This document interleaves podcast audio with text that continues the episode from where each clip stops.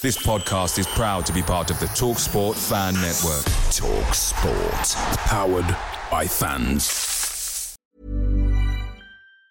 And there it is. That's as good as it gets on this stage. Nissan Townstar EV strikes again. It's an unstoppable van. Unstoppable! Look, just fantastic. You can actually see the ProPilot technology in action. Effortless parallel parking. It moves with all the confidence that comes with a 5-year warranty. And with a bench full of all-star van experts, there's real strength in depth here. That's all-star quality. Search Nissan Townstar EV and visit your local all-star van centre to see for yourself. Terms and conditions apply. 5 years or 100,000 miles, whichever comes first. ProPilot is an advanced driver assist technology. Driver's responsibility to stay alert, drive safely, and control vehicle at all times. The TalkSport Fan Network is proudly supported by McDelivery, bringing you the food you love. McDelivery brings a top-tier lineup of food right to your door. No matter the result, you'll always be winning with McDelivery. Order now on the McDonald's app and you'll get rewards points delivered too. So that ordering today means some tasty rewards for tomorrow. Only via app at participating restaurants. 18 plus rewards registration required. Points only on menu items, delivery fee and terms apply. See mcdonalds.com.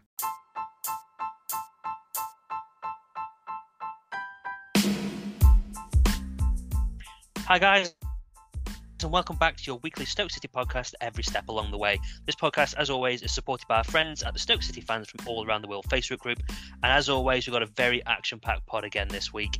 We'll take a look back at the loss versus Derby. We'll look ahead to Hull this weekend, including some audio from the Hull camp.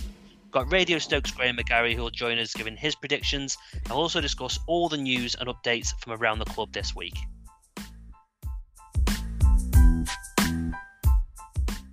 And as always, guys, Dan has joined me today for this week's pod. So thank you very much for joining us, Dan.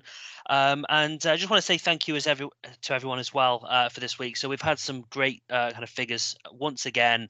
We've got some new kind of countries that have joined the list for listeners as well. So Qatar, I think Thailand's back on there in abundance as well, and a few various areas. So again, it always surprises us in terms of how far and wide the Stoke City community is, and that's why we always love to give you guys a mention. So thank you very much. Dan, let's kick off, mate. So Derby results didn't exactly go the way that we all probably thought it would. So what was your thoughts on the result, mate? Bit disappointed?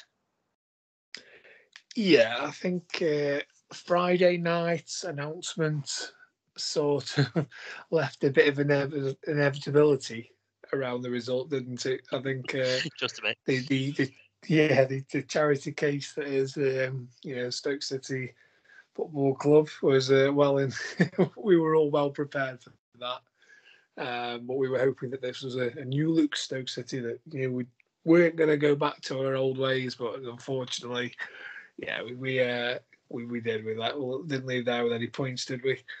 I think. We were sort of looking in quite control, and it was sort of just a mad 5 minutes that the game was just gone, wasn't it? We were looking the better side, and then they had 5 minutes, scored two goals. You can pinpoint where both goals have come from our side as well, which which isn't good. But I think it would have been nice to have obviously kept the momentum going and got 3 points and another away win, but it wasn't to be. No, absolutely, mate. And like you said, I think it was just a crazy 5 minutes or so. Even that's probably a bit too much. I thought second half we were definitely better than the first. I think if you want to maybe pull out one or two things from that game, I mean, obviously, Bursik is very much obviously a talking point from the weekend, and I know that for example, I think somebody put a comment on Twitter as well around his performance and the kind of stats versus kind of Davies and bits like that, people questioning whether he should be in the team, whether he should be dropped and various different things. And I mean, I'll get your thoughts on that in a sec, but just to throw some stats at you that people have been hitting Bursik over the head with. So in the last 23 games, Bursik has played 23, got 9 clean sheets and conceded 29 goals. Adam Davies in his last 23 has played 23, has actually got 13 clean sheets and only conceded 17 goals. So interesting stats. I suppose the one stat from that is Davies has probably got about 8-9 years worth of experience on Bursik. And me personally, Dan, I wouldn't be dropping him at this point. I think it'd be so harsh to drop him this early. But, you know, again, you could flip that on its head and say, well, look, you know, he's cost us 3 points there, which could be, you know, detriment to the end of the season. So I don't think it's time to drop him. But what's your kind of thoughts? Would you kind of bring Davies in or give him more time? Or no, I wouldn't be dropping him at all. I think last season, he came into the side very rodent. He was an emergent, you know, we pulled him back from a loan spell at Doncaster and he was shoved straight into the side. As a young lad, no championship experience, and he did well for us. But then I was fully supportive of Michael O'Neill taking him out of the side when he did last year, because I thought he was very clever in what he did. He was a young lad. He'd come in, he'd earned all these rave reviews, but then he'd sort of started to make the odd mistake, and I thought Michael O'Neill had seen that quite cleverly and thought, if I take him out now, he's still got the confidence to come back again.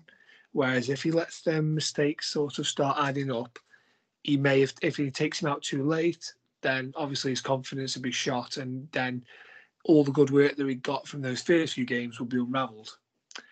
Now, though, I think you're in the opposite side. If you take him back out the side again, especially only 8 games into the season when we're 5th in the league, what's that going to do to his confidence?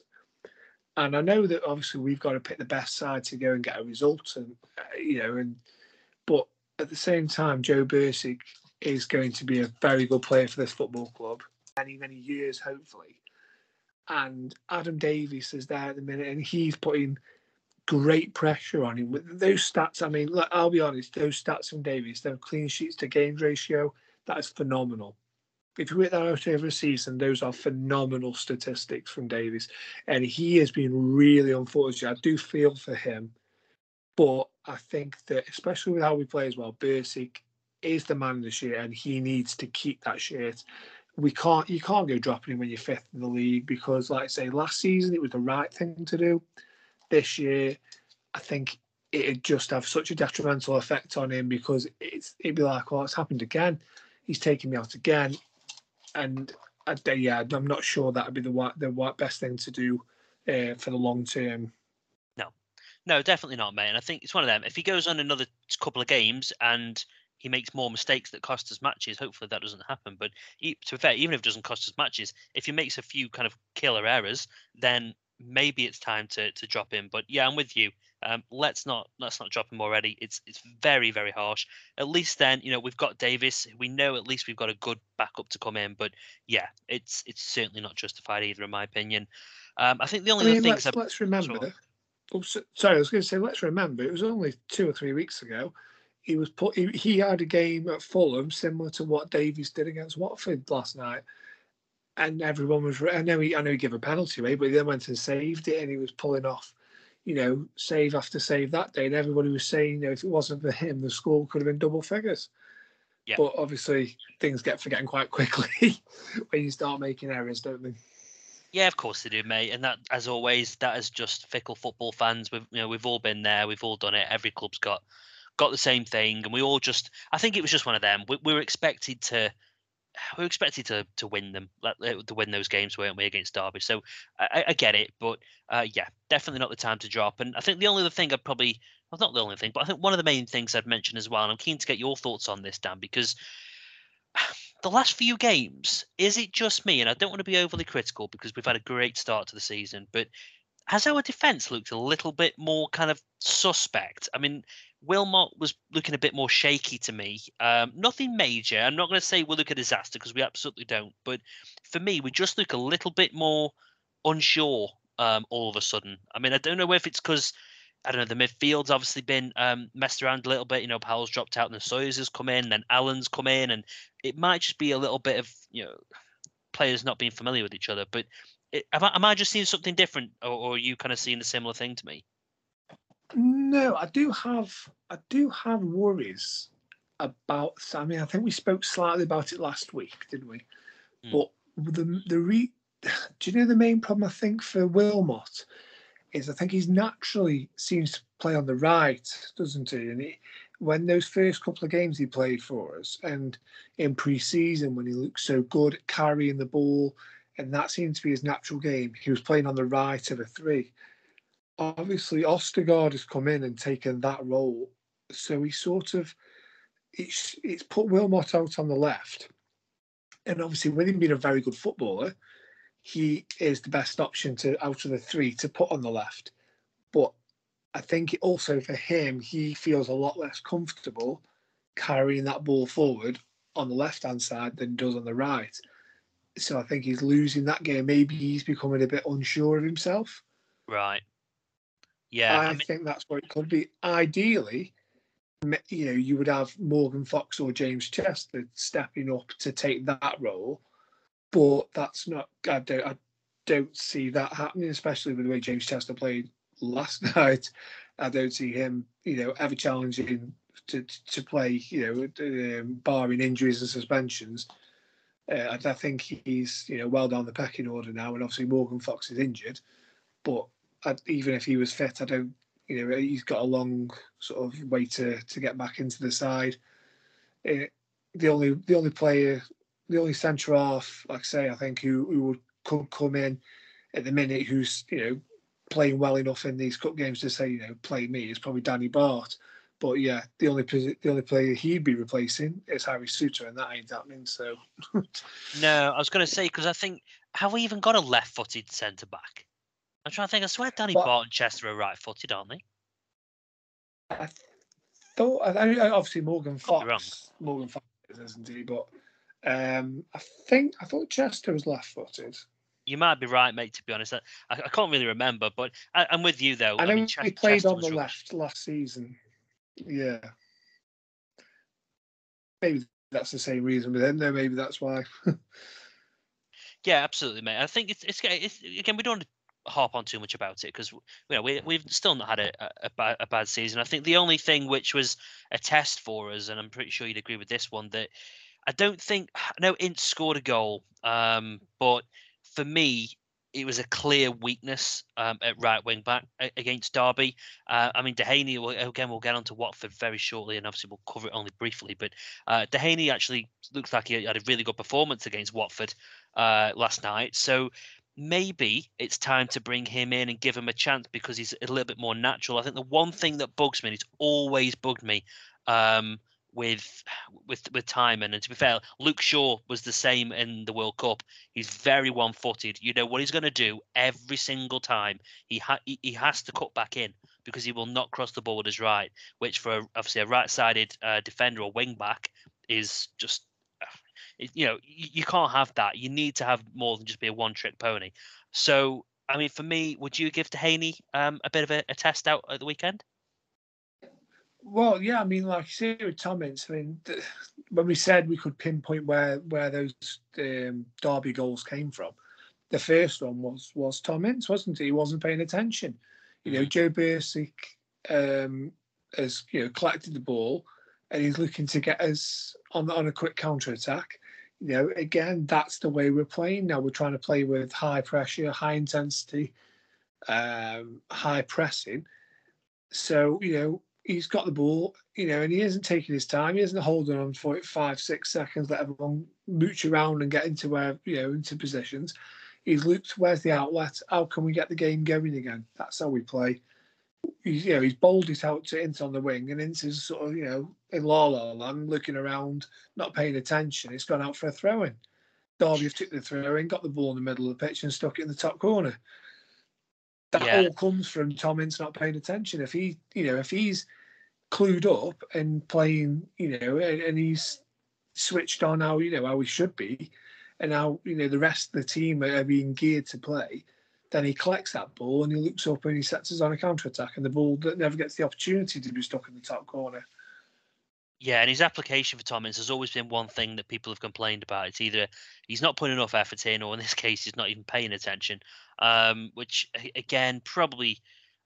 I think he deserved a chance because I think he played quite well in the cup rounds. But yeah, for me, mate, I think De Haney's not going to be shattered because he's only had one one match. You know, I don't think we've got any excuse not for him to play, you know, on Saturday. So, and, you know, I'll openly say that because, you know me, if anyone's listened to the last few pods, the whole De Haney transfer, I was completely anti De Haney. I think it was, obviously it was a last minute signing just because we had no other better options. And I wasn't looking for him to really play, but you can't deny when the guy plays well. So yeah, he deserves his chance. Again, naturally right footed. We need that, we need that type of play. So let's see what happens this weekend with him. Hopefully he does get the chance that, by the looks of it, he deserves. And let's face it, maybe these cup games, they're there for players to try and impress. And, again, we'll get on to Watford in a sec, but they are very much there to try and impress. So, but one thing we did actually ask as well, so we did the Man of the Match polls. Anyone, again, who follow us on Twitter or on these knows we love a good poll. And we've got about 20 of them tonight, it feels. So, so the Man of the Match poll from Derby, and this was actually the closest one we've ran since the actual show was set up. So your options were Sawyers, Ince and Vrancic, and obviously as always the other option as well. So in very, very close third was Romaine Sawyers, who got 26%. Tom Ince actually got 29%. And then just slightly in head was Mario Vrancic at 32%. 13% of other people went for other. And I'd just say that anyone who goes for other, I think that Tymon may have been mentioned as well, Dan. I think it was Powell, Seema. Yeah, there's a few others, wasn't there? I think that were mentioned. But I was just going to say, so if anyone, there's only a couple of comments off the back of that for others. So if you do have other as a selection, please do leave a comment so we know exactly what you think. But so Mario, I think that's not the first time Mario's got Man of the Match, I don't think, and neither will it be the last. But I think that's probably a fair kind of reflection, although Ince, I don't know, maybe he's got that for his goal, but yeah, I didn't think he particularly smashed it up. So you happy with that prediction, Dan? Pretty reflective, I think. Yeah, I think the fact that Ince was there sort of says, yeah, he scored his goal, and there wasn't many other standouts, was there? There wasn't really. I think Sawyers had a good first half an hour, maybe sort of dropped off a bit after Derby scored. Vrancic was just going around being Mario, wasn't he? He was the sort of the linchpin for anything going forward. So yeah, obviously the reintroduction of Nick Powell was probably the most positive thing about the day. Yeah, but, Nick Powell was seen in the Stoke shirt again. Yeah, no, it's always good to see Nick Powell in there, mate. I'm sure he's going to pick up a few Man of the Match awards this summer, and obviously this whole season, to be honest. I think it's as you say, it's great to see him back, and we'll talk about his situation shortly. But let's move on to Watford. So on obviously a more positive note. For me personally, Dan, I thought, again, from the looks of things, Danny Batth had a great performance, saved us on a couple of occasions. And considering the guy's hardly kicked a ball this season, if at all, and obviously then versus a Premier League team, you can't really complain too much about his performance. And if anything, like you said, versus a Chester, night and day from performance. The amount of times that Chester gave the ball away was scary. And then, again, you're going to be punished most of the time for that. So we were lucky we weren't. But Danny Batth was a main kind of call out from me. I think, again, Davies, we just mentioned him, but an absolute sublime game, and you could understand why some fans obviously do want him in. I think the important thing with his performance is he kept us in the game at the right time. Yes, he made some saves over the course of the game, but I think when they scored, they could have easily gone 2-1 up. But again, cracking save from Davies, and it's also fair dues to Sam Clucas as well, mate, because he came on as a sub. Was it about the 60th minute or something there or thereabouts? Yeah, anyway. Yeah, I've just been a little bit after that. Was it a little bit after that? So yeah, obviously he's come on, and again, for me, Clucas has been a bit of a no-show this season. Not quite hit the ground running. I think it's just kind of floated through games for me. But, Luke, he's turned up with a cracking goal. He's had a curler that's hit the crossbar. Again, it just shows the guy has still got class, and maybe he's just struggling to kind of get up to speed. And then the last thing I'll probably mention off that one, and I'll let you wrap it on, is Jordan Tymon. So I thought, again, the guy is ridiculously good this season. I mean, I just can't get over how good he really is. And I must admit, I was going to say only actually he knew whether it was a shot or a cross, but he's come out on his Twitter page to admit it was actually a cross, not a shot. So fair dues to him. You could have claimed that one. I don't think many people probably would have argued. And as long as it went in, who cares? And the thing for me is people making a big deal about whether it's a cross or a shot. But at the end of the day, if the guy isn't in that position, regardless whether it's a cross or a shot, we don't score the goal. So good on him for getting the positions and carrying on. And he's easily, so far, my man of the season so far. So, yeah, a lot of positives to pull out of that game last night, mate.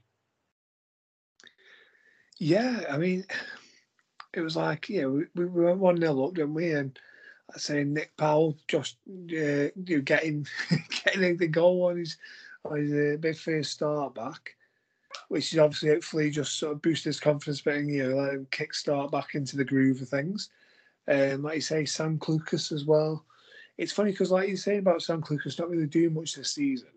I mean, League and Cup, we've played 11 games, and the only one Sam Clucas hasn't taken a part in, is the first game of the season. He's had 7 starts, 3 subs, and he has done very little, really. You look at that, and I was quite surprised, really. I thought, because he's been that anonymous, which is sort of unlike Clucas. I think we missed him last season. I think he was, it was him and Tyrese that we really missed going forward.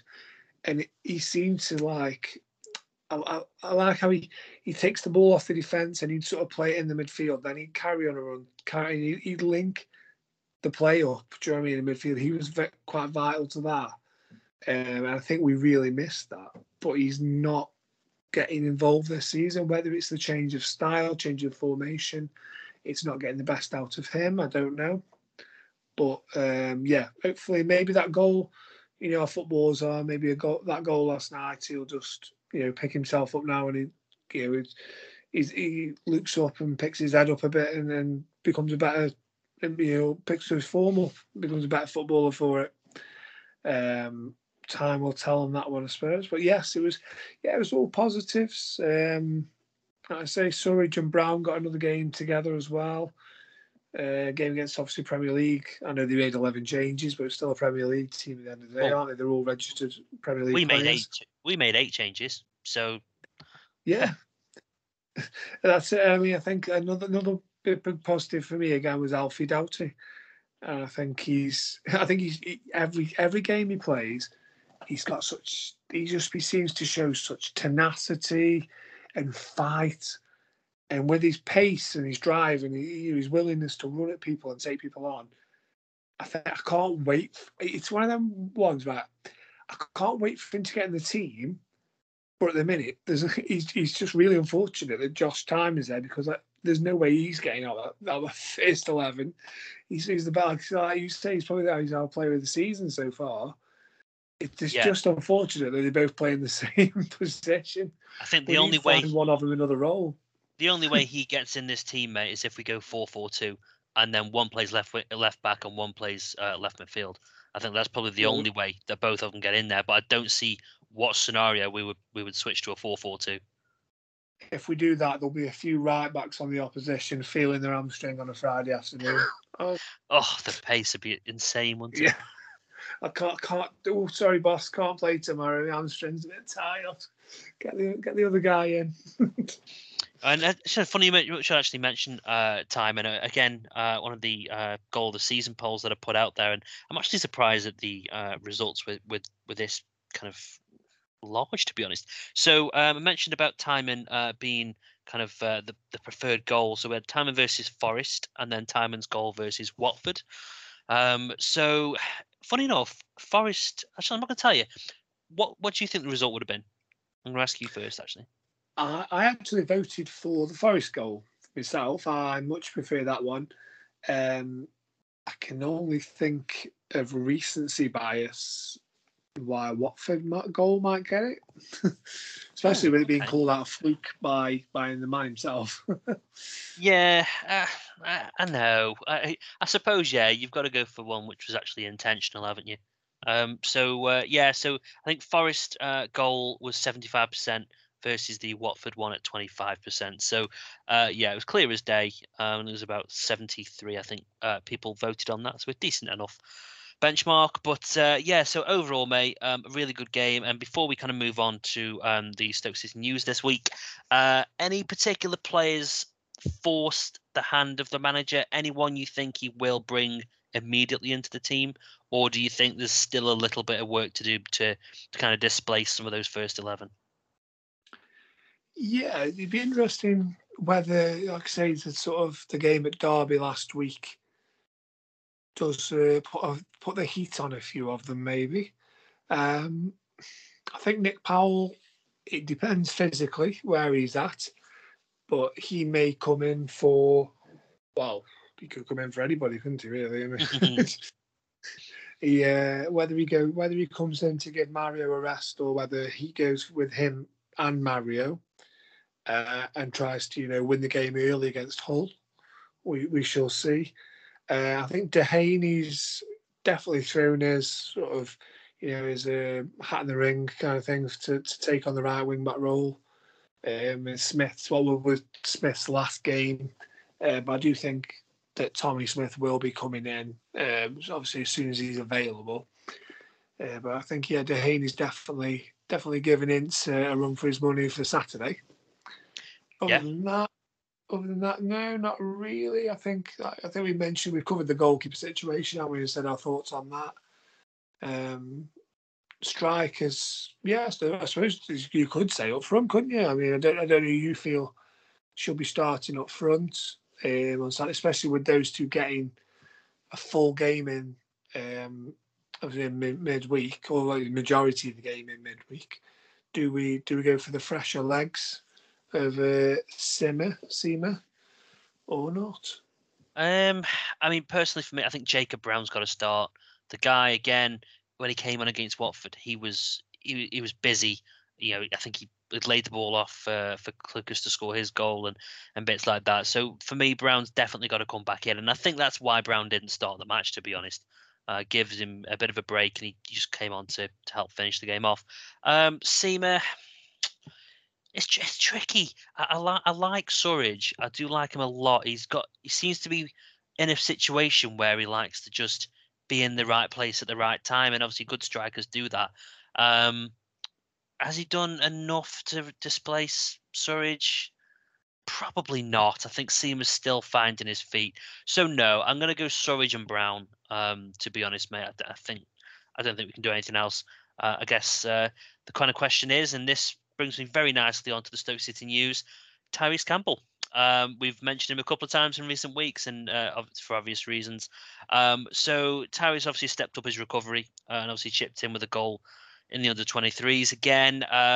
So I guess the question is, he's clearly building his fitness up. He's had 2 games now. What do you think, Dan? I mean, would you bring him back in? Would you put him on? I mean, I don't think starting is probably a bit much, but would you put him on the bench for Hull, or would you maybe wait a bit and, I don't know, maybe Preston or West Brom in a few weeks? Well, he has obviously played Monday, didn't he? And then he's played the following Monday. So he's had 2 games there, 7 days apart. And the first game he asked for extra minutes because he felt that well. And the second game he's played near enough, you know, all the way through nearly. So he's obviously... You know, he's obviously feeling well. He's feeling strong. He's got that goal, which was something we said last week, wasn't it? That we, you know, do we leave him in the under-23s, couple extra games to, you know, find his rhythm, find his goal-scoring boots, so he comes back to the first team confident. It sounds to me like he's chomping at the bit to get back in the first team fold. All I will say is, there's an under-23 game on Monday. They've got Aston Villa on Monday. Is he better off just, you know, knocking Saturday on the head? We've got 3 strikers available as it is.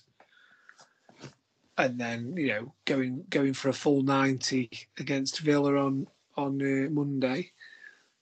Or, alternatively, there is another under-23 game next Friday. We've got Southampton away.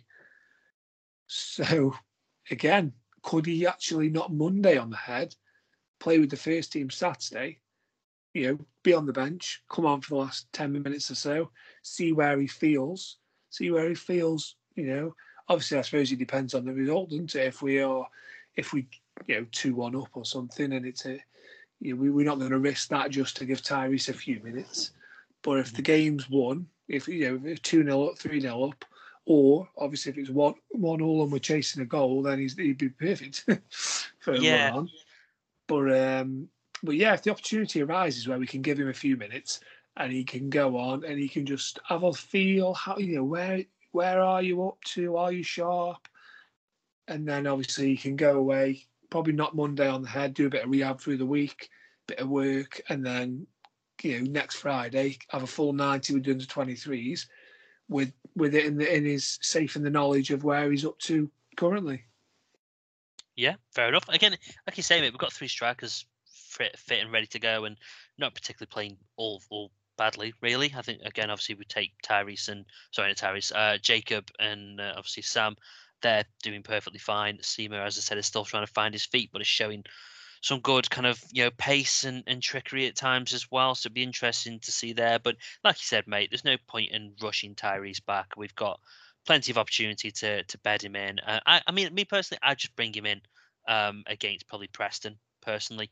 I think that's probably a good one for him. But time will tell, I guess. And another kind of highlight from the week, obviously Tommy Smith, as we all know, got sent off and we appealed his red card.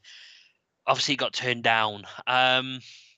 Tricky one. I can kind of see both sides of the coin here, mate, for me, in terms of it wasn't really very forceful. He didn't really even touch the player, to be honest. I think it was a slight nick. In this day and age, I suppose, it is a red card, but quite ridiculous to think that that is really a red card. I mean, you can forgive a referee in the heat of the match, but afterwards to still upheld that, I don't know, mate. I mean, what do you think on that? Because me personally, again, as you can kind of tell, I think it was a bit harsh. Yeah, I mean, Tommy Smith, what were you doing there? I mean, when you've made that tackle, why haven't you stopped dead as soon as you've won the ball? How dare you follow through like that? I know. You know, what's he supposed to do? Come on.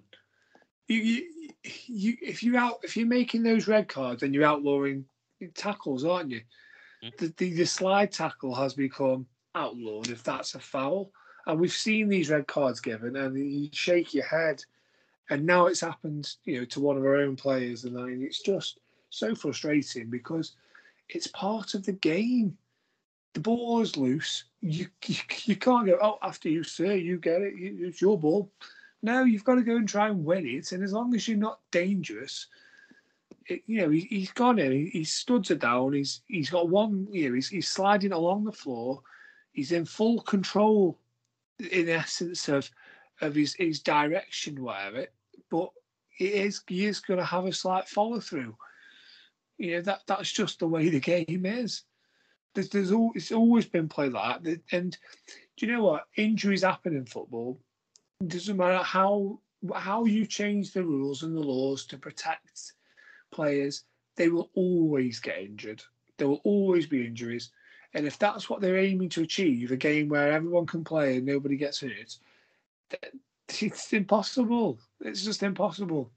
Because even the most well thought out and, you know, well managed tackle can still injure somebody. Of course you did. Well, I'll tell you what, let's bring it up. Aaron Ramsey. We all know about that tackle. We've all seen it 1,000 times, yeah. And we all, any Stoke fan, and obviously the Arsenal fans are blinkered. They're going to say this, but I suppose you could say the flip side. Stoke fans are going to say this, but Aaron Ramsey broke his ankle before Shawcross ever even touched him. So, you know, again, same scenario there. You're never going to be able to stop stuff like that. Freak accidents happen. Obviously, Shawcross's impact with him afterwards didn't exactly help. But he didn't cause that. You know, Ramsey had already done his legs. So it's one of them. As you said, mate, you can't outlaw tackling. You can't. I mean, let's face it. If Tommy Smith pulls out of a tackle there, people are going to be on his back. Why have you pulled out of a tackle? O'Neill will probably say, why have you pulled out the tackle? Yeah, you can't, again, you can't win, mate. You really can't. So, yeah, it shouldn't have been done. And it's sod's law that it's the blinking right back position, which we actually have very little cover for. It could have happened any other position and we would have been fine. But no, it has to be the right wing back. So, you know what? If anything, Tommy Smith has put some really serious yards on recently. If anything, it gives him a break, I suppose. It really means he's going to come back super fit. So let's just hope he hasn't lost his momentum and, you know, he still comes back, you know, roaring and ready to go. So, yeah, I mean, the unfortunate thing for Tommy Smith with that instance is what happens to him the next time that ball's there to be won? Does he then think, well, I can't go win that? No, you've got to. It's a bit like injuries with players, like with Tyrese when he comes back. Anytime there's a tackle, does he pull out? You don't, do you? That's not football. So, no, for me, mate, he's got to just go back in and treat it exactly what it is. If he gets sent off again, then you know what? So whatever. He has to get sent off. But no, as you said, mate, you can't change the game. That's not football. And I guess in terms of anything else I wanted to mention from this week, I've actually got a few notes here, mate. So in terms of Supporters Council minutes, so as we kind of touched on last week, you know, we did the Supporters Council. There was quite a lot of notes that came from the kind of session as well. So did you have much chance to look at that? I know you said you were going to look at the Supporters minutes, but did you have much chance? I did. Now, one thing, obviously, I suppose to people who've seen them and that, the one thing I thought was nice touch was the charity stuff. And obviously making sure that we can look at other ways to make sure that those charities still get the opportunity to raise funds around our games and stuff, and maybe put it into like a ticketing issue. And obviously the club have said they're sort of recognising that the Supporters Council sort of recognising that we are living in more of a cashless society. So. Yeah. If you're standing there with a bucket trying to raise funds, that's obviously going to contribute. It's going to be a lot more difficult to do that if people aren't carrying cash. So to say that, you know, that they'll maybe look at ways of putting into the ticketing where you can, you know, top up the amount, round it off maybe, and give the amount you're rounding it off to charity. I thought that was a nice gesture and something that maybe could easily have been, you know, bypassed or forgotten about. Yeah. Otherwise, because obviously, especially these charities would have had such a hard time during COVID, because none of that stuff's been able to happen, has it? They haven't been able to get out and shake the bucket and raise some funds that they muchly need. No, of course not, mate. And like you say, I mean, I'm sure they don't even take very much to charity buckets these days. I mean, I think even people that carry cash with them, I mean, let's be honest, I mean, I know a lot of people who've got cash on them and have never actually put money in. But like you said, it's if you're going online and your ticket's, I don't know, 28 quid or 26 quid, and then plus a booking fee, which obviously is £1. You know, a lot of people would just easily just say, you know, round up, tick this box, done. And, you know, it'd be interesting to see how much that would raise. So I know the club are going to look into it. They're going to see how feasible it is. It's not just a simple thing that they can just create a box to their own developers, tick a box, and it's done. Obviously, there's providers that sort out the actual ticketing system that they need to touch base with. So the next meeting's in November the 20th. So we'll obviously interesting to see exactly, you know, how they go about that. And I think, you know, the only one thing I've kind of learned as well off the back of these the minutes that go out. I want to be careful how I say this. So everyone's got their own opinion. I totally get that. But when I saw some comments that Supporters Council tweeted out, and there was comments from people, and then the good old oatcake with, you know, all the very well knowledgeable people that you see on there. You know, some comments coming off the back of it saying, "Oh, you know, I don't know," just criticising things that were said in there, criticising people's appearances and stuff like that. I mean, crying out loud! It's just so infuriating, mate. There's so much bigger issues going on in the world, and these people who complain, they haven't got alternative options. They just like to moan about the option that isn't, you know, the choice or whatever what has been discussed. They haven't got an alternative opinion. They just want to moan. So all I would say is, if you are one of those people who are moaning about whatever the Supporters Council have or haven't mentioned or haven't come up with a suggestion, please give the suggestion. You know, we aren't miracle workers. We can't read minds. So if there's something on there, please do speak up. Again, we always discuss things, and we're going again on the November the 20th, which means about a week to 10 days before that, we'll have a pre-meeting to discuss all the kind of things we're going to bring forward to that meeting. So again, you've got your opportunity, speak up. If you don't speak up, you're not going to rat to complain, I'm afraid. I mean, that's my opinion. I'm not speaking for the council, but that's my opinion. You can't complain if you're not going to speak up.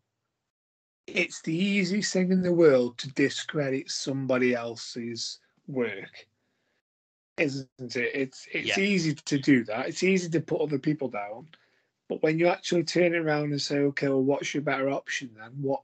Okay, you're not going to do that, but what do you think should be done?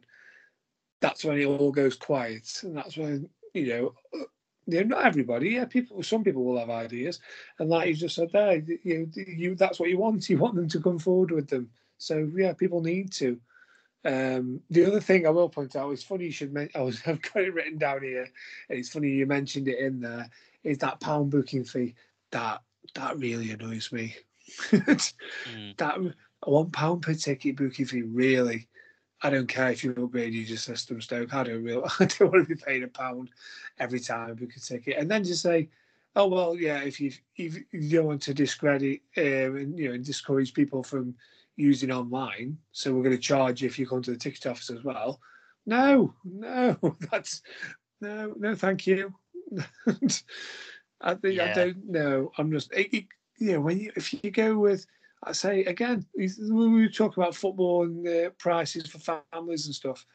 All of a sudden, a couple adults, 3 kids, that's a £5 added onto your tickets prices. For what? For nothing? For clicking a few buttons? I don't think so. No, not happy.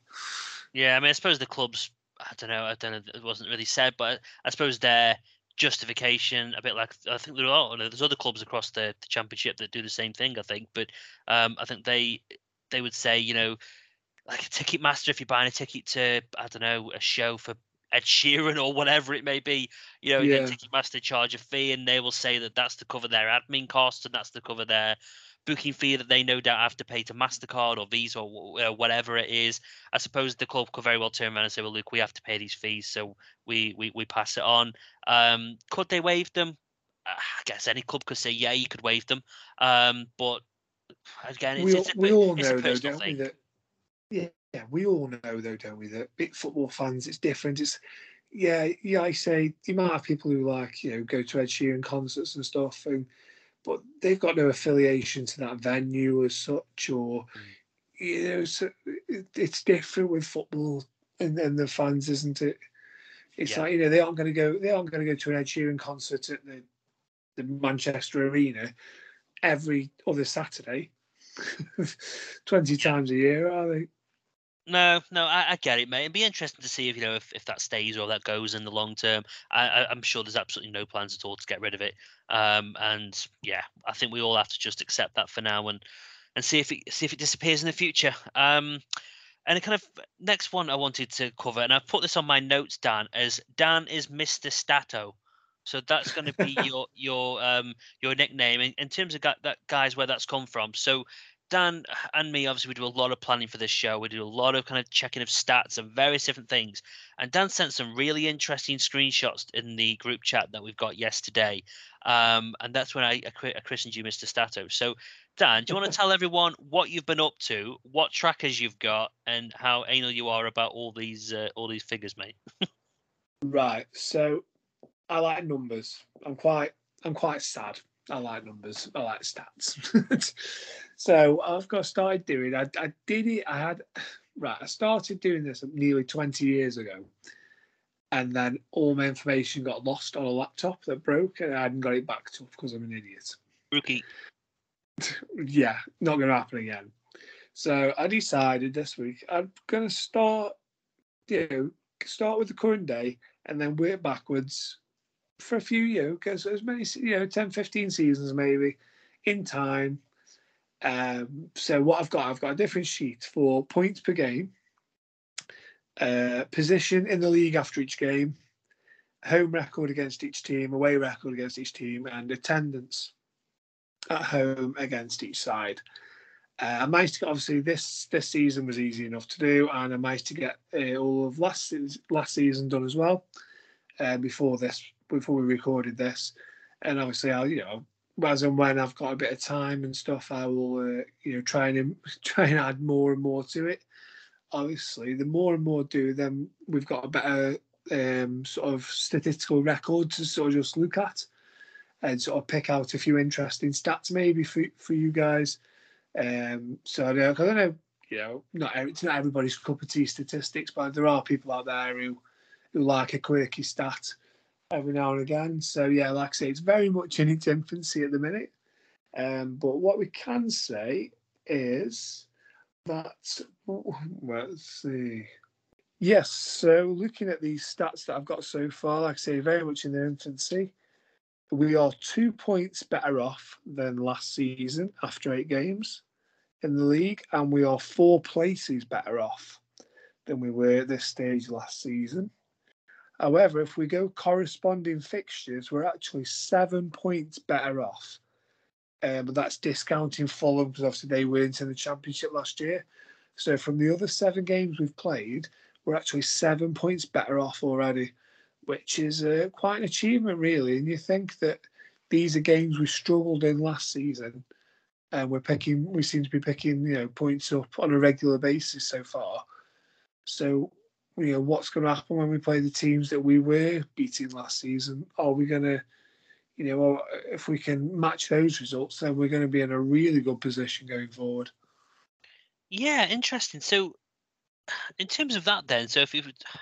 You can strictly say that we're going to be very, based on that, and I know it's very early days, but if my maths is correct, so we should be there or thereabouts for the playoffs based on those figures if we keep that up over the course of a season. Or I could be reading a bit too much into that, but well, I mean, we should be there or thereabouts anyway. But hopefully, Dan, we get even more points along the way, mate, because I think I don't want us just to be flirting with 6th. I want us to be a lot higher than that. So as I say, that's really fascinating. You should get them stats, and I'm really keen to see kind of where that pans out over the course of the season. And I love the bits that you've done, mate. So I'm sure myself and everybody else is really looking forward to seeing that, mate. Yeah, I mean, I'm going to.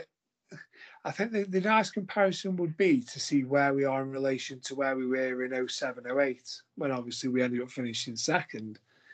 But it would be easy for me to skip straight to that season and just put them in.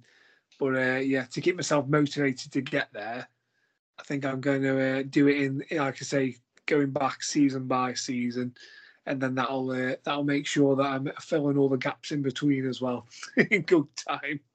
Yeah, no, brilliant, mate. Thank you for that, and I'm sure you'll tweet out some of that info as well, because I thought that was quite fascinating. I didn't realise how far ahead we were from last season. So, perfect. And then that takes us on to the next section, which is safe standing. So that's obviously come out, I think, was it today or yesterday? In the press to say that I think 1st of January we're going to have safe standing. So there's another thing to bring up in the Supporters Council in November to see exactly what the club's plans are on that front. But again, mate, safe standing. I mean, I don't know about you. I know away games, I actually quite like standing up. Sometimes you don't have a choice because everyone in front of you stands up, so it's your only chance anyway. But I mean, me personally, home games. I mean, actually, I'll reverse that. So if you've got the choice of sitting down or standing up, if it was just you, mate, because I know you take, you know, little and stuff over, but if not, would you stand or would you sit if you had the choice? Now, I, like yourself, like say you go away, I like to stand, like say when I go away games, but also having taken my young daughters and stuff as well, and taken them to away games, I've sort of seen how sort of, I don't know, demoralising for them that they can't see a thing. And that'd be my worry with that. But I think if you do it in certain areas, and the positive of this comes now is that everyone gets a choice. People have got a choice where they can go. You can have a sitting section, or you've got a safe standing section. If you go in the safe standing section, you know what you're getting yourself in for. There's going to be a lot of standing. So like I say, it can only improve things, because at the minute there are people who would like to stand. Probably if I was going alone, I'd probably like to stand and get in there as well. But at the minute, those people can't stand. They haven't got an area where they can stand, so they've been forced to sit. So the fact that this now brings in, like I say, a choice is only a positive for me, I think, because anything that enhances people's options and gives people more, like the opportunity to decide what they want to do fairly and legally within the ground, then that can only be a positive. I think I'm intrigued to see exactly which areas of the stadium that the club feel they could accommodate that. I think the obvious places are the corner by, I think I always call them McEwan's. It's not, is it? So yeah, I think Q Railing is what it's called, isn't it now, I think. So I think obviously there's that corner there where is always pretty much empty. I suppose they could do that. You've got obviously where the family stand area is. Obviously that corner seems to be empty most of the time as well. So I think those are some of the obvious areas that you could do. But I suppose the latter, you probably wouldn't want people there, because if it is connected to the family area and bits like that, you don't want people standing up and that spreading further out than you actually want it to. So for me, yeah, I think it's where all the free seats or the cheap seats typically go. I would expect that they may kind of consider that area, but I mean, feel free to interrupt, mate, if you think there's somewhere else better. But I don't know. I don't know what the criteria will be. There must be a health and safety criteria that they're going to have to consider. So, I don't know. I wonder if it'll be like the bottom section of the, like, you know, when you come out of the concourse, in the say the booth end, and you can go up or down. I wonder if anything below the concourse, they maybe will do it there. But all the way around the stadium, though, because for me that's forcing the people who don't want to stand. No, just in the booth and then just behind the goal. Just in the booth and cut off when you get to the corner. Yeah. Okay.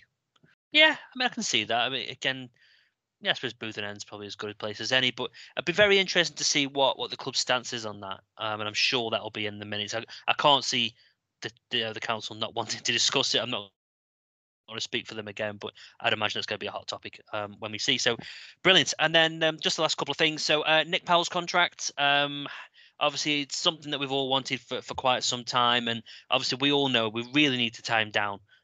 His record is brilliant, and obviously later on we've actually got the quiz, and it is a Nick Powell quiz.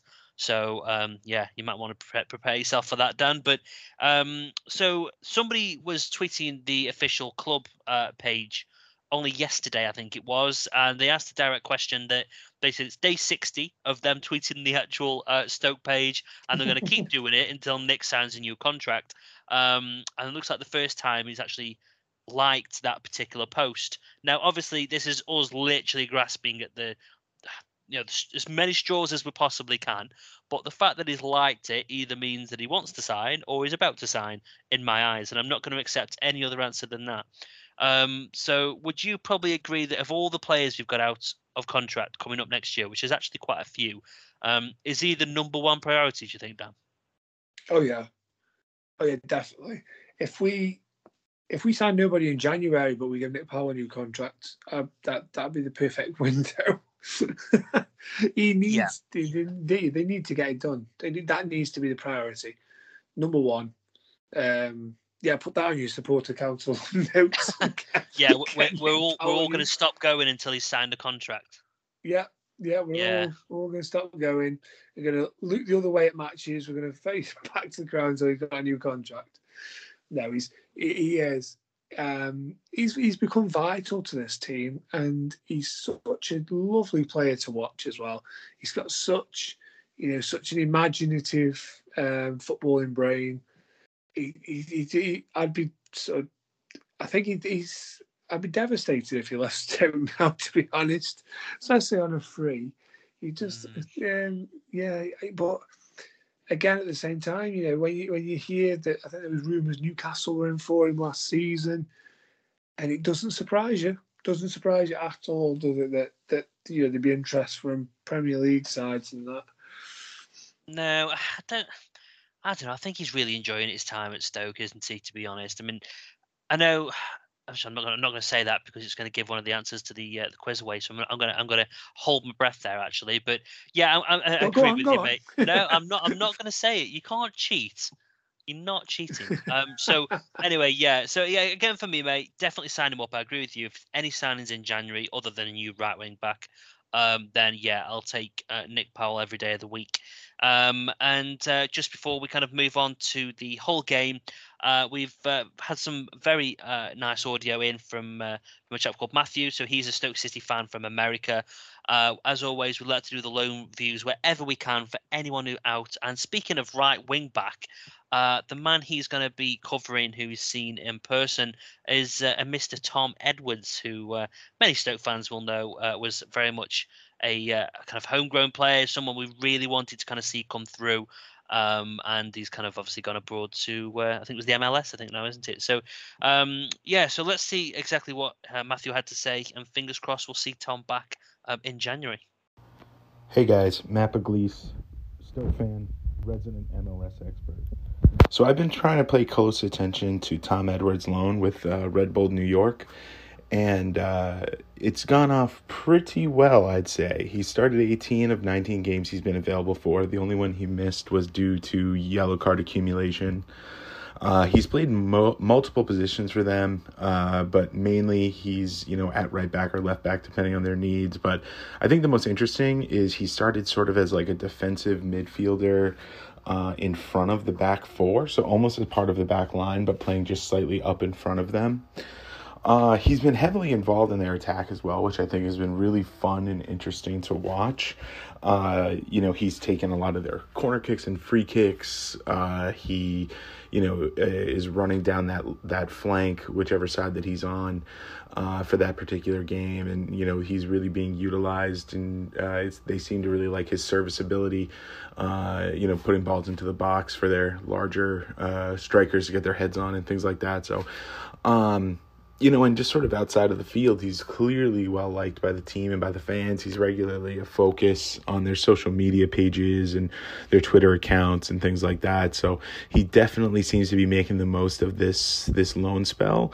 I think, more teams should keep an eye on loaning players to MLS. The great thing about it is it's a very, very physical league, so it's similar to the Championship in that sense. It obviously doesn't have the quality, but the physicality is definitely there, and something that players can get accustomed to, as well as the quality of players you'd go up against. Every team almost throughout the entire league has a Carlos Vela, for example, or a Carlos Heel on my New England Revolution.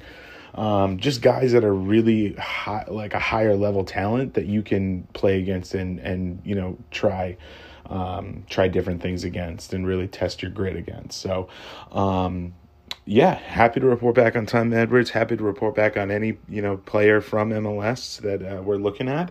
And you can follow me on Twitter at Matty Pugliese. That's MattyPuglise. Thanks for having me on, guys. Lovely. Thanks very much, Matthew. Much appreciate the overview there, mate. So, yeah, as I say, fingers crossed we'll see Tom Edwards return to Stoke, because I think he could be the answer to that right wing-back position. Obviously, if Tom even wants to come back, you never really know. So, so Dan, hot off the press, mate. Literally this minute just landed into Twitter. So the government will ban all gambling firms from sponsoring the front of football shirts. So, considering we have Bet365 all over ours, what's going to happen then? Are we just going to have a blank space, or the red and white stripes just going to go through, or are we going to find some other sponsor to put on the front? That's interesting.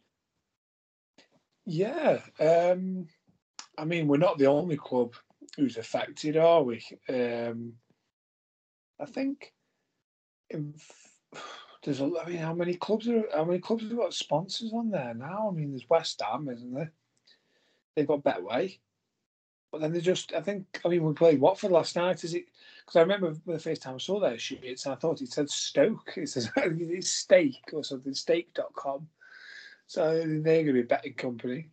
But I think there's quite a lot. And they seem to be like a lot, maybe like Asian, like sort of Chinese betting sites. Maybe that's what's caused this sort of ruling to be push through maybe is, you know, they don't know sort of the background to a lot of these betting sites, or maybe they don't have control over them. That's probably maybe more the issue with the government. Yeah, I think it's interesting moment. I'm just looking at some of the comments here, and this is literally, like I say, this only just happened, so I've not screened any of these. But so first comment from somebody called Chris, good, it ruins lives.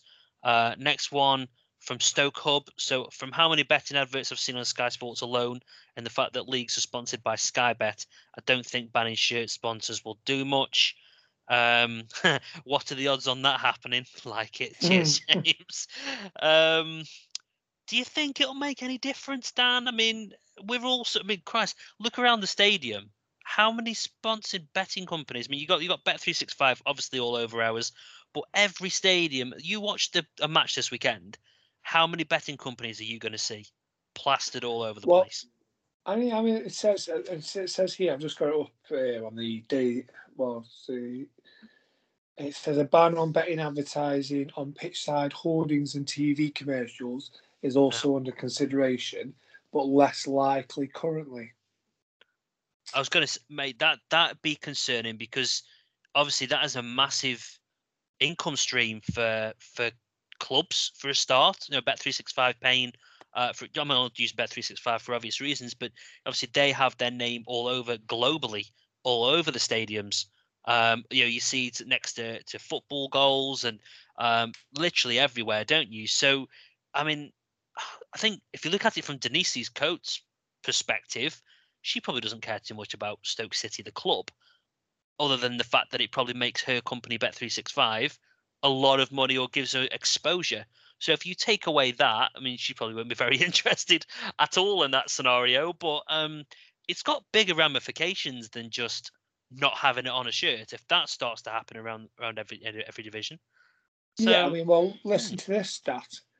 9 of the 20 Premier League clubs have gambling companies on their shirts. Sponsors the main front shirt sponsor, and 6 teams in the Championship, including, unfortunately, Derby County. Poor Derby, having no luck at the minute, are they? No. But also, there's only one club in the Premier League that doesn't have an official betting partner, and 15 Championship sides do as well. So you imagine that's 34 out of 44 clubs in the top 2 divisions are probably going to lose that, you'd imagine, wouldn't you? If they, you know, because if this is probably on with the start, isn't it? That the shirt, sort of the shirt sponsor, is the beginning, and then, like I say, they'll eventually move into getting rid of all other kinds of betting. Advertisements around the grounds and match day. Yeah, I don't know, mate. I think I really doubt whether it's going to make a blind bit of difference. I mean, there's too much all over the place. I know they probably want to be seen to be doing a good job and trying to see to make a difference, but I agree with some of these comments, mate. And again, it's literally that new. There isn't actually all that many comments, but I think the ruins lives situation. It's one of them. I mean, let's not get too kind of deep into this right now, but, you know, some people say, you know, well, we shouldn't advertise, I don't know, beer companies because beer ruins lives. I'm like, it's not the actual product itself though, is it? It's obviously the people that can be influenced by that. And, you know, we've all got our own vices, and we all, you know, some people drink a lot, some people gamble a lot. Everyone's kind of got their own different things. I don't think the actual, I don't know, it's a controversial subject, I suppose. I don't think the actual subject itself really is the issue. So it's not, you're not going to get rid of all betting companies or all, you know, Christ, cigarettes. How many years have they been bad for people? But they're still around because, again, money keeps the wheels turning. So it's a controversial subject, mate, but is really getting rid of that the answer, or is it education and educating people better is the answer? I don't know. Yeah, I mean, you say cigarettes there. I mean, what was it? It was the start of this century, wasn't it? That's, you know, tobacco advertising was banned. And I mean, not so much in football, I don't think. I mean, maybe that's, you know, gambling sort of took up the void left by tobacco advertising in football. But you look at you could say cricket, for example. You always had like the Benson and Hedges Trophy was you know, quite prestigious for a long time. But you know, with the lack of sponsorship with that, it obviously becomes less reward for winning it and sort of devalues the competition as a whole, or makes it less important to win. And obviously what you don't want is for this to then sort of affect football in that way.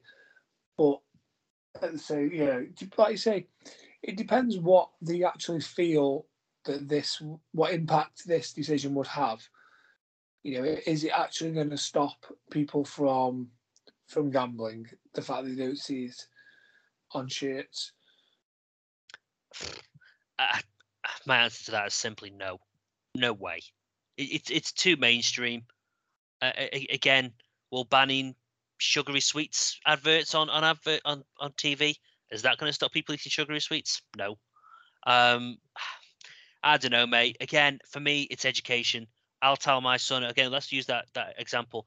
I will tell my son, you know, Luke, not too many sweets because it's bad for you. I don't think an advert's going to make a blind bit of difference to him. Again, it's education.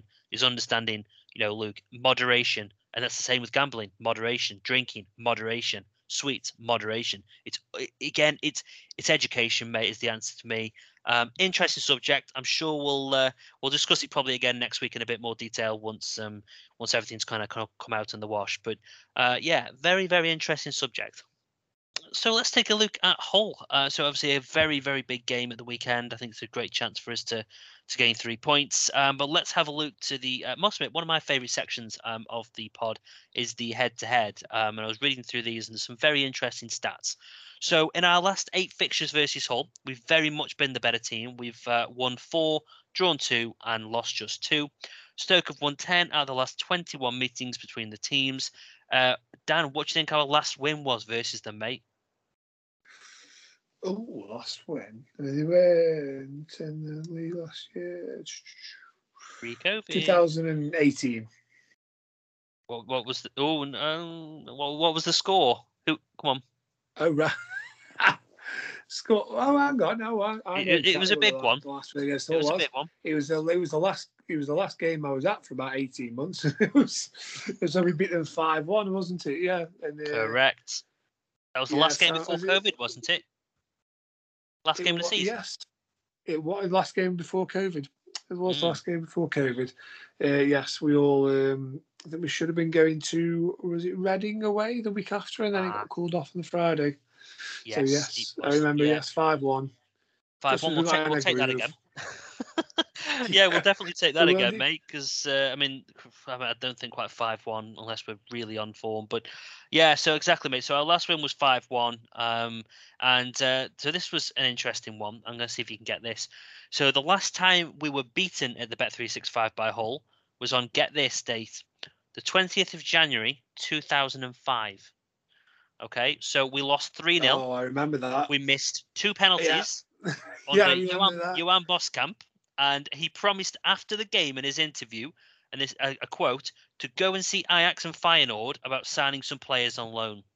So if you get the chance, actually, anyone, to check out the team from that game, it is absolutely awful. Awful. Simonsen in goal was probably the highlight.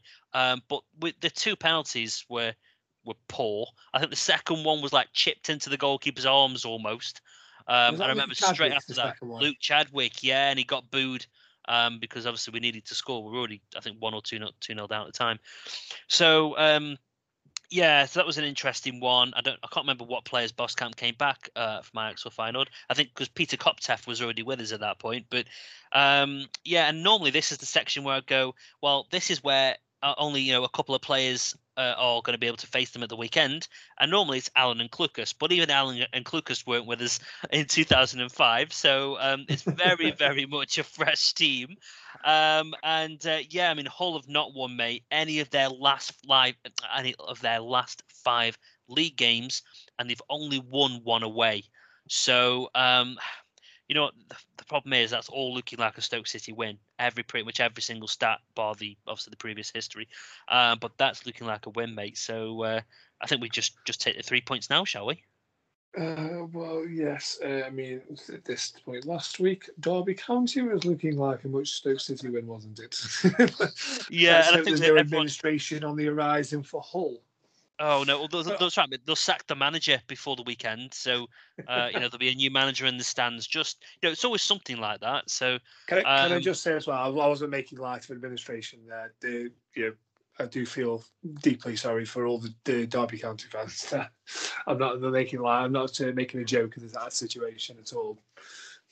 Yeah, no, absolutely, mate. And like you say, it's one of them things. I mean, I think there's a few dodgy things that obviously Derby have done, because I've seen some comments today from Derby fans saying, "Oh, Stoke have lost X amount of millions and they aren't being investigated and all that business." And I think there's a lot of false figures that they're kind of pulling out there, and I think the difference is, from again, I don't know the ins and outs, but I think the difference is we didn't double the value of our stadium just to try and get through financial fair play and all that business. So I think that's the main difference there. But yeah, as always, mate, we've always said this: it's always the fans that suffer. So I think they've gone from 12th to 24th now, minus 2 points, and they literally need like automatic promotion form, I think, to really get themselves out of that. So. We'll see, but I think they're down. I think Hull will just about survive. And I think we'll see Peterborough. I'm trying to think who else is down there now. Maybe Forest. I don't know. Depends on what the new manager does. I think Hull will just get themselves out of it, mate. I don't know why. Yeah, I mean, I'm struggling to see what players they've actually got that. It will give you that kind of confidence. That's the issue with them, isn't there? There's no go-to player for them, is there really? None that scream out to me anyway. No, they have. I think didn't they have like a? Actually, we've got some audio set in a minute from to Hull and Back podcast as well. So they'll obviously give their opinion. But I think one of the things that they kind of say, I think they've obviously said they haven't been able to sign players, have they? I think they've had frees and kind of loans and stuff like that is all they've been able to do, from what I remember. So yeah, again, there's no one overly. And I did a piece actually for a whole blog because they wanted a different opinion, and they asked me in terms of which players we would probably want to sign from Hull. And I must admit, mate, it was a bit tricky because I hardly recognised any of them. The only one I really recognised was Tom Huddleston, and he's injured. So, again, do you remember Tom Huddleston actually training with us at one point? He was about to sign and then decided not to. Do you remember that? Yeah, is that when he ended up at Derby? Yeah, I think so. And he just, as always, mate, he just got injured at Derby and then faded away. I mean, he's injured again. So there's so many players like that who were so promising and just faded away. But like I say, mate, Hull audio we've got this week is from Hull and Back podcast. So thank you very much, obviously, to our friends there for doing that. So let's have a quick listen, see exactly what he thinks this weekend is going to happen. Hi, guys. Ant from the To Hull and Back podcast here. Thanks for having me on. This season for us has been a frustrating one. I mean, I don't think any City fan in the right mind probably expected us to do anything other than have a relegation scrap. Though maybe without the transfer embargo in the summer and being able to actually go out and sign maybe a higher standard of player, we might have done a bit better. Only having to sign frees and loans maybe it's hindered us a bit. And I mean, we've done quite well in the transfer market, to be fair. We managed to bring in nine players and nine players of good quality. I mean, you look at the likes of Tom Huddleston and Randall Williams is a good signing. Matt Smith on loan. He plays regularly for Wales. And, we've done okay given the circumstances. It's just, it's going to be a long, hard season. We're struggling to get results. We've only scored in two games. We got off to a good start against Preston, and then it's just gone massively downhill since. I think the style of play we try to do, we will always just incorporate a 4-3-3. That's what Grant McCann does. We won't play any other way. And we try to build out from the back, but this season we tend to have abandoned it and we just hit it long. And we hope that the likes of Josh McGuinness can hold it up, but hopefully Tyler Smith starts, so we have a pacey forward who wants to press and get in behind and ask some questions, because McGuinness doesn't seem to have been at it lately. Maybe the championship's a bit above his level. But in terms of key players for us, you know, we've got George Honeyman back, who was our key creator last season with 14 assists. He's phenomenal from set pieces. He's probably not Matt Sharp yet, but he's back, so that's always a plus. Malik Wilkes, top scorer last season with 22 goals. He doesn't seem to have hit the ground running this year. He seems, I mean, he's been injured, so I think it's another situation of he's just got to gain his fitness and his match sharpness up again. But the one for me is Keane Lewis-Potter. You know, he's a young lad from Hull. He's very well respected amongst our fan base. But he's scored 2 goals this season, so he's our top scorer. But we've only scored 5. So, but yeah, if he's on his game, he's very dangerous and give fullbacks an absolute nightmare. So he'd be the one that I'd say to look out for. Stoke this season have surprised me. I didn't have them in my top 6 estimations before the season started. I think they're doing well to be up there. You don't seem to be brushing teams aside, which I think is a plus for us. You know, a few of the wins have been by 1 goal. They're quite narrow. So hopefully we can, you know, now that we've scored against Sheffield United and got that monkey off our backs and not scoring in 6 games, we can try and push on, and maybe if we can get the first goal, you know, it might be a different game. If we concede first, I don't think there'd be anything other than a Stoke win. So for me, I'm going to go for a prediction of, I'm going to go score draw, and I'm going to say 1-1 with Tyler Smith to score for us. Thanks for having me, guys. Lovely. Yeah, thanks very much for that, Ant. Much appreciated, mate. So, interesting thoughts from him. I think, you know, he was very kind of honest, Danny, you know, saying that he thinks it's going to be a 1-1 draw from their side. I think he admits, though, that, you know, if Stoke, of course, go on and score the first goal, that they're going to find it very, very tough. And I agree. I think the problem that Hull have got, and I think one of the key things that I took from that was they like to play quite direct football. And we know with our defence, and especially Harry Souttar, if they come here and play long ball football, they're going to get absolutely no joy whatsoever, because that is the one tactic that we know we can defend against. So, yeah, I mean, obviously, in terms of predictions, Dan, I might as well get yours for the time being. But what do you think is going to happen this weekend? I mean, again, do you agree with me about the direct football just ain't going to do anything for them? Yeah, I mean, we had all the stats last week, didn't we? We have the centre-half who wins more aerial duels than anybody else in the league. And although he like nobody, well, everybody else, should I say, in this side didn't have a great game at Derby, he was absolutely wonderful in midweek last week against Barnsley. So, you know, he's Harry Souttar will mop those headers up all day. And, you know, if they try and miss him either way, Leo Ostergaard, he's proven, you know, time and again as well that he's dominant in the air. And Ben Wilmot's no slouch either. So the three of them, yeah, if they want to go long ball, then our 3 centre-halves will say, yeah, that's by all means. Chuck it down here and we'll edit away all day. Yeah, exactly, mate. And I think if they're used to playing long ball and they try and play it on the deck and they're not accomplished enough to play it on the deck, then again, we'll be able to pick that apart. So I can't see any scenario, mate, where we lose this game at the weekend. I know we'd say that about the Derby game, but for me, Hull, as I think we kind of said, they've not really got anybody who scares us. I know I don't want to be too disrespectful, you know, to Hull, but I don't think there's anyone who scares us at all. So I'm going to go for I don't know. I was going to say 3-1, but 4-1's just popped into my head. I think it's about time we give someone a spanking. 4-1. I'm going to go 4-1, Dan. Be optimistic. Ooh, very nice. I'm going to go 3-0. So same 3-goal winning margin. But I think, yeah, well, we have an unsoiled sheet. We'll have an unsoiled sheet. Yeah, fair enough. And as soon as we've done our predictions, we always love to hear from the one and only Graham McGarry. So BBC Radio Sticks with Graham McGarry, as I said before, is a friend of the show. So he's been in touch with his predictions He's been quite decent this season. I am not following him this week, but let's see exactly what Graham had to say and what he thinks the score will be this weekend. Hello there once again, this is Graham McGarry with that Potter's prediction. So after a disappointing result last weekend at Derby County, but an excellent midweek win in the Carabao Cup that sees Stoke enter the fourth round, can Stoke City continue that form that they showed against Watford with the new Luke squad side that they picked?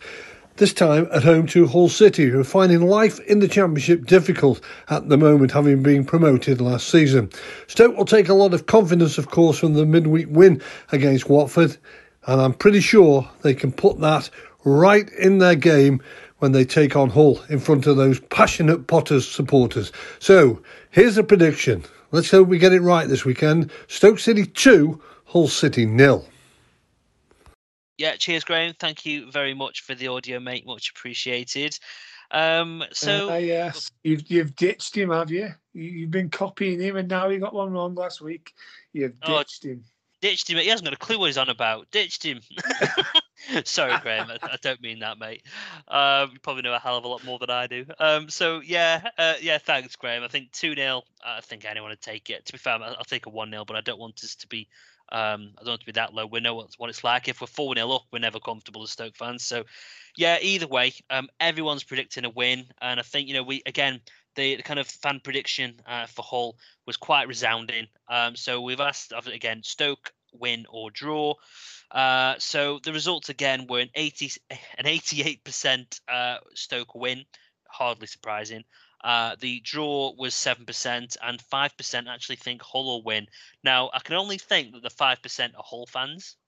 I don't think... But I tell you what, though, Dan, we say that. Last week, I swear it was 96% for a Derby win. For Stoke to beat Derby. So it shows how much us Stoke fans know at times, doesn't it? And how much football can surprise you.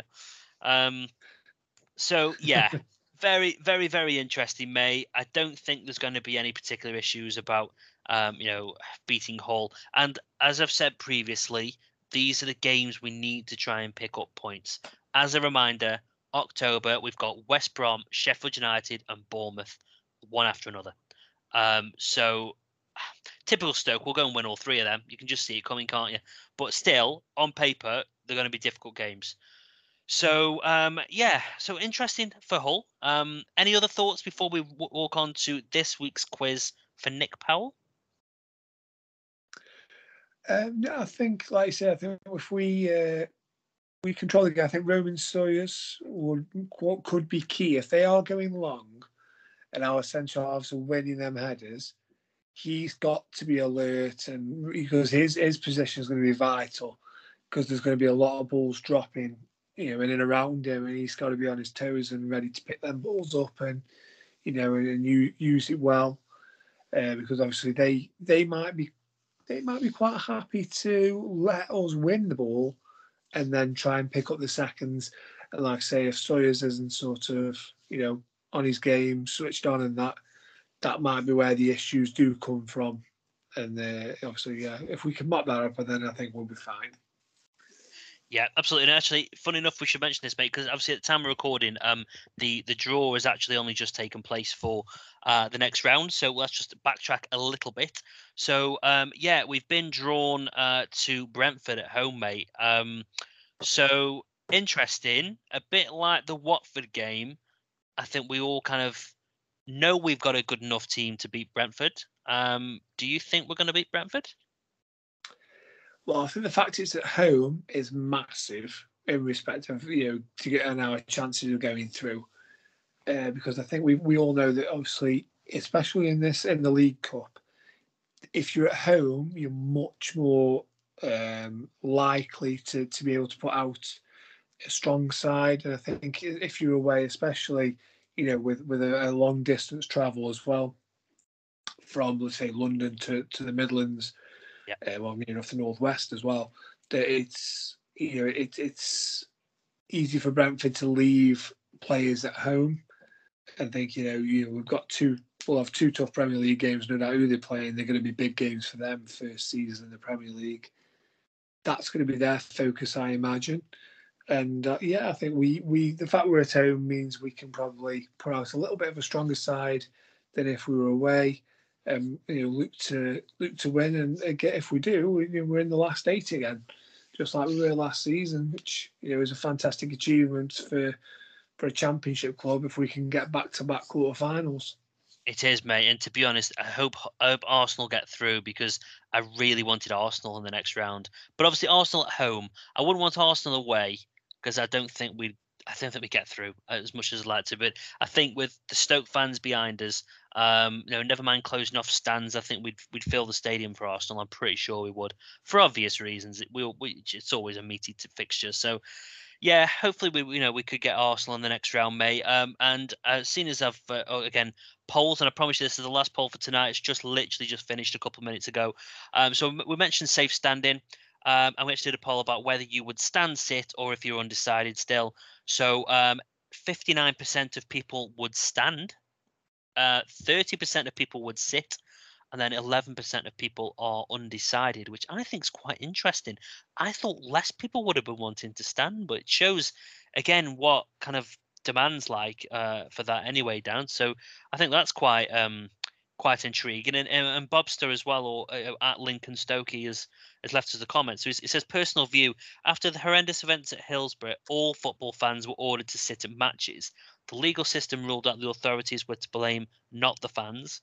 The freedom to choose whether to sit or stand at a match was removed. Now, he doesn't actually tell me what his which one he's voted for. I'd imagine he might be, I don't know, he might be a stand. Again, I'm sorry, Bob, I don't want to speak for you, mate. But yeah, interesting comments about that. And as I said, interesting stats. So it'll be interesting to see how sales go in that standing section when they eventually land. So. Yeah, very interesting. So thank you to everybody who voted in all the polls this week. Thank you for everyone's comments. If you'd like to pause this now and go and get your pen and paper, Dan is about to absolutely crash and burn answering questions on Nick Powell. So feel free to pause it here. And yeah, okay, let's get going. Are you ready, Dan, to be embarrassed? I am as ready as I'll ever be. Okay, lovely. Well, I don't think they're that hard. I mean, I must admit, it only took me about 10 minutes to put these together, so I think you'll be okay. Okay, so question one. At what age did Nick Powell make his debut for Crewe Alexandra? Oh, I know this one, 16. Correct. See what I mean, mate? I'm helping you out here. I mean, your general knowledge is just shocking. So question two. In what year did Powell sign for Stoke? Right, so this is his third season with Stoke. So what are we, 21, 22, 20, 21? It'll be 2019. Correct, June 2019. How much did Stoke pay for him? I believe he was a free transfer. Was he our contract at Wigan? Oh, excellent. I tried to catch you out there, mate. Yeah, we paid nothing. His contract ran out with Wigan. He decided not to extend his stay. So, oh, damn, I thought I was going to get you on that one. Okay. He scored his first goal for Stoke in a 5-2 victory in 2020. But who was it against? 5-2 victory 2020. The 5-2 win I can think of was Huddersfield. Is that right? Damn it. Yeah, 4 out of 4. Well done, mate. See, you're smashing this. I told you you'd do. That was Tyrese's well day, that was. I remember that game. Good old Tyrese. Okay, how many goals did Powell score in his first season for us? Ooh, well, he's got 20 for Stoke now. I think he scored 12 last year. He's got a couple of 6. Oh, unfortunately not, mate. Close with 5. Okay. 5. Okay. Unlucky. How many goals did Powell score last season? Well, in that case, so he scored 5. I'm going to go with, because he's got 20 altogether, so I'm going to say 13. 12, unfortunately, mate. He must have 3 this year now. 12. Yep. I think so, mate. Relying on Wikipedia here, and it's updated yesterday, apparently. So we'll go with that. Yep, how many career goals does he have? Career goals in total. I'm going to give you a margin of 5 because it's quite a big one. So this is obviously Crewe, Man United, I suppose, Wigan and Stoke. Right, so he scored 20 for. He's got 20 for Stoke. I know that much. I know he scored. Didn't he score like 25 or something for Crewe in his first full season? He got the winner of the playoff final. I know that much. So I think so. There's nearly 50 already. I don't think he scored many for United, but then he's been playing for Wigan for 3 years as well. So I'm gonna say 73. Oh, mate, that you needed that group of 5, you know, that kind of buffer, 78. So I'll give you that one. Very good, good working out that one, mate. Well done. The next one was how many goals has he scored in his 77 appearances for the club? Give me the answer. 20. 20, correct. Question 9, what shirt number does he wear and what washing detergent does he use? I'm joking, mate. What shirt number does he wear? He's worn number 25 his whole career, as far as I'm aware. And who wore 25 before him? Oh, that's a good question. 20, of course, yeah, Peter Crouch. Peter Crouch, well done, mate. Okay, and how old is Nick Powell? So he's 60 at Crewe, so about 27 now. Correct. Excellent work, mate. Again, you're smashing these. I really need to put more effort in and stop you getting well. So you've got 8 this week. So excellent effort that is, mate. I do love the Crewe Palais, I must say. You know, it's a good subject for me. It's one of them, though, mate. You again, Mr. Stato, you should be getting good stats with like this. So, yeah, great work. Well, that pretty much brings everything to a head this week. So thank you, everybody who's made it through to the end of the pod. We always appreciate, you know, your time and effort in joining us. Please feel free to, you know, again, reach out to any friends, family, etc. As always, this pod only exists for you lot. If you don't listen, we don't make it. It's as simple as that. So thank you to everybody. And obviously, thank you to yourself, Dan, for joining us, mate. We can both get to bed now. It's just gone midnight. I think it has pretty much like that. So, yeah, thanks for joining us. Yes. Go on, Stoke. Lovely. See you soon. Away days are great, but there's nothing quite like playing at home. The same goes for McDonald's. Maximise your home ground advantage with McDelivery. Order now on the McDonald's app. At participating restaurants, 18+, serving times, delivery fee and terms apply. See mcdonalds.com. And there it is, that's as good as it gets on this stage. Nissan Townstar EV strikes again. It's an unstoppable van, unstoppable. Look, just fantastic. You can actually see the ProPilot technology in action. Effortless parallel parking. It moves with all the confidence that comes with a 5-year warranty. And with a bench full of all-star van experts, there's real strength in depth here. That's all-star quality. Search Nissan Townstar EV and visit your local all-star van centre to see for yourself. Terms and conditions apply. 5 years or 100,000 miles, whichever comes first. ProPilot is an advanced driver assist technology. Driver's responsibility to stay alert, drive safely, and control vehicle at all times. This podcast is proud to be part of the Talk Sport Fan Network. Talk Sport. Powered by fans.